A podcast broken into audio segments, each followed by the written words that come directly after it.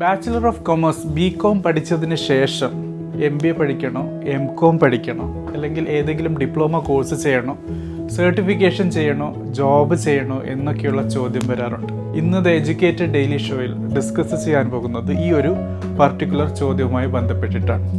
എല്ലാ വ്യൂവേഴ്സിനും സബ്സ്ക്രൈബേഴ്സിനും ഒരു പുതിയ എപ്പിസോഡിലേക്ക് സ്വാഗതം.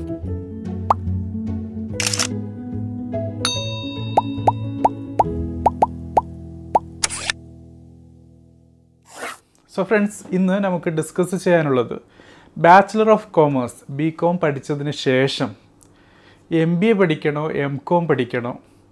അതല്ല ഡിപ്ലോമ കോഴ്സസോ സർട്ടിഫിക്കേഷൻസോ ജോബോ എന്താണ് ചെയ്യേണ്ടത് എന്നുള്ള ഒരു കൺഫ്യൂഷൻ പല കൂട്ടുകാരുടെ ചോദ്യങ്ങളിൽ കൂടി വന്നിരുന്നു. സോ ആ ചോദ്യങ്ങൾക്കൊക്കെയുള്ള ഒരു ഉത്തരമായിട്ടാണ് ഇന്നത്തെ ഈ ഒരു എപ്പിസോഡ് തീർച്ചയായും ഈ ഒരു എപ്പിസോഡ് കൂടി നിങ്ങൾക്ക് നേടുന്ന ഇൻഫർമേഷനിൽ നിങ്ങൾക്ക് എന്തെങ്കിലും ചോദ്യമുണ്ടെങ്കിൽ തീർച്ചയായും കമന്റ് ബോക്സിൽ ചോദിക്കാവുന്നതാണ്. സോ ആദ്യമായിട്ട് തന്നെ നമുക്ക് മനസ്സിലാക്കാനുള്ളത് ബി കോം അല്ലെങ്കിൽ ബാച്ചിലർ ഓഫ് കോമേഴ്സ് എന്നുള്ളത് ഒരു അഞ്ച് മെയിൻ സബ്ജക്റ്റുകൾ അതിന് നമുക്ക് പില്ലേഴ്സ് എന്ന് കൂടി പറയാവുന്നതാണ്. ഈ തൂണുകൾ ഏതൊക്കെയാണ് എന്ന് മനസ്സിലാക്കുകയാണ്. Business studies statistics accounting financial management കൂടാതെ എക്കണോമിക്സ് ഇതൊക്കെയാണ് അഞ്ച് മെയിൻ സബ്ജക്റ്റുകൾ സോ ഈ ഒരു സബ്ജക്റ്റ് പഠിച്ചതിന് ശേഷം നിങ്ങൾക്ക് എന്തൊക്കെ ചെയ്യാൻ പറ്റും എന്നുള്ളൊരു ചോദ്യം വരുന്നതിന്റെ ആദ്യത്തെ ഒരു ക്വസ്റ്റ്യന്റെ ഭാഗമായി മനസ്സിലാക്കാനുള്ളത് ആറ് കാര്യങ്ങളാണ് നിങ്ങൾക്ക് ചെയ്യാൻ പറ്റുന്നത്. അതിൽ ഏറ്റവും നല്ല ഒരു കാര്യം എന്നുള്ളത് ജോബ് നേടുക ജോലി നേടുക എന്നുള്ളത് തന്നെയാണ്. ഏതെങ്കിലും ജോലിയല്ല നേരത്തെ സൂചിപ്പിച്ച അഞ്ച് തൂണുകളും. പഠിച്ചതിന് ശേഷം അതുമായി ബന്ധപ്പെട്ടിട്ടുള്ള ഫീൽഡുകളിൽ ഇറങ്ങാൻ പറ്റുക എന്നുള്ളത് തന്നെയാണ്. ഏറ്റവും വലിയ ഒരു വിജയം. അതിനുശേഷമാണ് നമുക്ക് ബാക്കിയുള്ള കാര്യങ്ങളെക്കുറിച്ച് പറയാനുള്ളത്. സോ ആദ്യമായിട്ട് തന്നെ ജോലി നേടാനുള്ള ഒരു ശ്രമം നടത്തുക. അതിന് ഇന്റേൺഷിപ്പ് പ്രോഗ്രാംസുകളുടെ ഉപയോഗം കൂടി നിങ്ങൾ കൈവരിക്കുക എന്നുള്ളതാണ്. എന്താണ് ഇന്റേൺഷിപ്പ് പ്രോഗ്രാമുകൾ കൂടാതെ എങ്ങനെ അത് നമ്മുടെ കരിയറിനെ ഹെൽപ്പ് ചെയ്യുന്നു? ഏതൊക്കെ മാർഗത്തിൽ അതിലേക്ക് അപ്ലൈ ചെയ്യാം എന്നൊക്കെയുള്ളതിനെക്കുറിച്ച് ദ എജ്യൂക്കേറ്റഡ് ഡെയിലി ഷോയിൽ എപ്പിസോഡ് ചെയ്തതാണ് താല്പര്യമുണ്ടെങ്കിൽ തീർച്ചയായും നിങ്ങൾക്ക് ആ എപ്പിസോഡിന്റെ ലിങ്ക് ഡിസ്ക്രിപ്ഷനിൽ കാണാവുന്നതാണ്. സോ നിങ്ങൾക്ക് ജോലി നേടിയതിന് ശേഷം വേണമെങ്കിൽ തുടർന്നുള്ള വിദ്യാഭ്യാസം ഡിസ്റ്റൻസ് എഡ്യൂക്കേഷൻ വഴിയും ചെയ്യാവുന്നതാണ്. സോ അതാണ് ആദ്യത്തെ വഴി എന്നുള്ളത്. ഇനി രണ്ടാമത്തെ ഒരു മാർഗം എന്നുള്ളത് എം ബി ആണ്. തീർച്ചയായും നിങ്ങൾക്ക് ജോലി ചെയ്യുന്നതോടൊപ്പം ഡിസ്റ്റൻസ് എം ബി എ കൂടി ചെയ്യാവുന്നതാണ്. അതല്ല നിങ്ങൾക്ക് റെഗുലർ എം ബി എ ചെയ്യാൻ ആഗ്രഹമുണ്ടെങ്കിൽ തന്നെ രണ്ട് വർഷം മിനിമം ബി കോം പഠിച്ചതിന് ശേഷം ജോബ് നേടിയതിന് ശേഷം ജോലി കഴിഞ്ഞ് നിങ്ങൾക്ക് വേണമെങ്കിൽ ചെയ്യാവുന്നതാണ്. സോ എം ബി എ ചെയ്യുമ്പോൾ ഏറ്റവും കൂടുതൽ ശ്രദ്ധിക്കേണ്ടത് ഈ ഒരു പ്രോഗ്രാം എന്നുള്ളത് ബിസിനസ് അഡ്മിനിസ്ട്രേഷനുമായി ബന്ധപ്പെട്ടിട്ടാണ്. നമുക്കറിയാം ബിസിനസ്സുമായി ബന്ധപ്പെട്ട് ഏറ്റവും കൂടുതൽ ഇൻഫ്ലുവൻസ് ചെയ്യുന്ന കാര്യമാണ് ഡിസിഷൻ മേക്കിംഗ് എന്നുള്ളത്. സോ ഡിസിഷൻ മേക്കിങ്ങിന് ഏറ്റവും കൂടുതൽ ഹെൽപ്ഫുള്ളായി വരുന്നത് നമ്മുടെ എക്സ്പീരിയൻസ് ആണ്. അത് എക്സ്പെർട്ടീസായി മാറുമ്പോൾ. സോ എക്സ്പീരിയൻസ് വേണമെങ്കിൽ ജോബ് ചെയ്യണം എന്നുള്ളതാണ്. അതുകൊണ്ട് തന്നെ ബി കോം കഴിഞ്ഞ് ഉടനെ എം ബി എയിലേക്ക് ചാടുന്ന പതിവ് ഒഴിവാക്കുന്നത് എന്തുകൊണ്ട് നല്ലതാണ്. ഇനി മൂന്നാമത്തെ മാർഗമാണ് എം കോം എന്നുള്ളത്. ബി കോമിന്റെ മാസ്റ്റേഴ്സ് പ്രോഗ്രാമാണ് എം കോം എന്നുള്ളത്. കൂടാതെ എം കോമിന് വേറൊരു പ്രത്യേകതയുണ്ട്.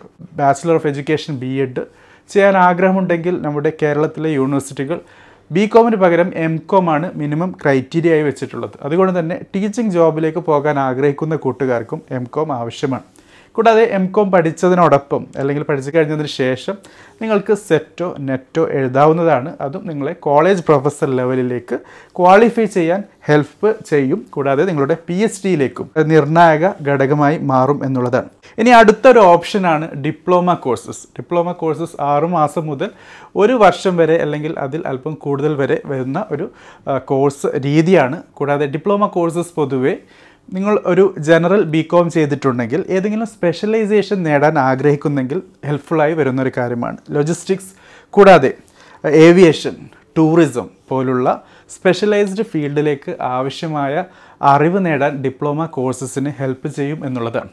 കൂടാതെ ഡിപ്ലോമ കോഴ്സും സർട്ടിഫിക്കേഷൻ കോഴ്സ് അത് നമ്മുടെ നെക്സ്റ്റ് ടോപ്പിക്കാണ് ഏതായിരുന്നാലും ഇവ തമ്മിലുള്ള വ്യത്യാസം എന്നുള്ളത് പൊതുവെ ഡിപ്ലോമ കോഴ്സസ് നൽകാറ് എഡ്യൂക്കേഷണൽ ഇൻസ്റ്റിറ്റ്യൂഷൻസ് ആണ്.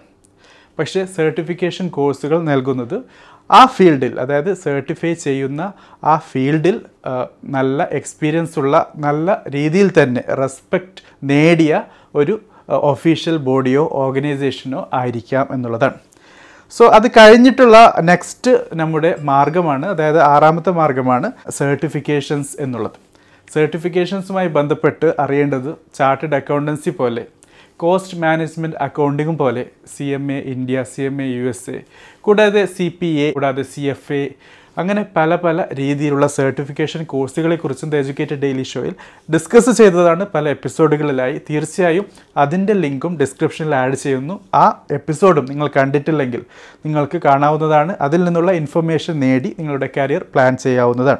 ഇനിയുള്ളതാണ് നെക്സ്റ്റ് മാർഗം എന്നുള്ളത്. അതായത് സർട്ടിഫിക്കേഷൻ കഴിഞ്ഞ് അല്ലെങ്കിൽ സർട്ടിഫിക്കേഷൻ ചെയ്തതിന് ശേഷം അല്ലെങ്കിൽ അതുമായി ബന്ധപ്പെട്ട് നിങ്ങൾ ഒരു മാർഗമല്ല ആഗ്രഹിക്കുന്നത്. മറിച്ച് സോഫ്റ്റ്വെയർ റിലേറ്റഡ് അതായത് അക്കൗണ്ടിങ്ങുമായി ബന്ധപ്പെട്ട് ടാലി പോലെ ക്വിക്ക് ബുക്സ് പോലെ ഒഡു പോലെ സാപ്പ് അക്കൗണ്ടിങ് മോഡ്യൂൾസ് പോലെ ഉള്ള കാര്യങ്ങളിലാണ് താല്പര്യമെങ്കിൽ അതും നിങ്ങൾക്ക് ചെയ്യാവുന്നതാണ്. പക്ഷേ നിങ്ങൾ ഏത് ഇൻസ്റ്റിറ്റ്യൂഷനിലാണോ ഈ പർട്ടിക്കുലർ പാക്കേജ് പഠിക്കുന്നത് അവരുടെ ഒരു പ്ലേസ്മെന്റ് സർവീസ് കൂടി ഉണ്ടോ എന്ന് അന്വേഷിക്കേണ്ടതാണ്.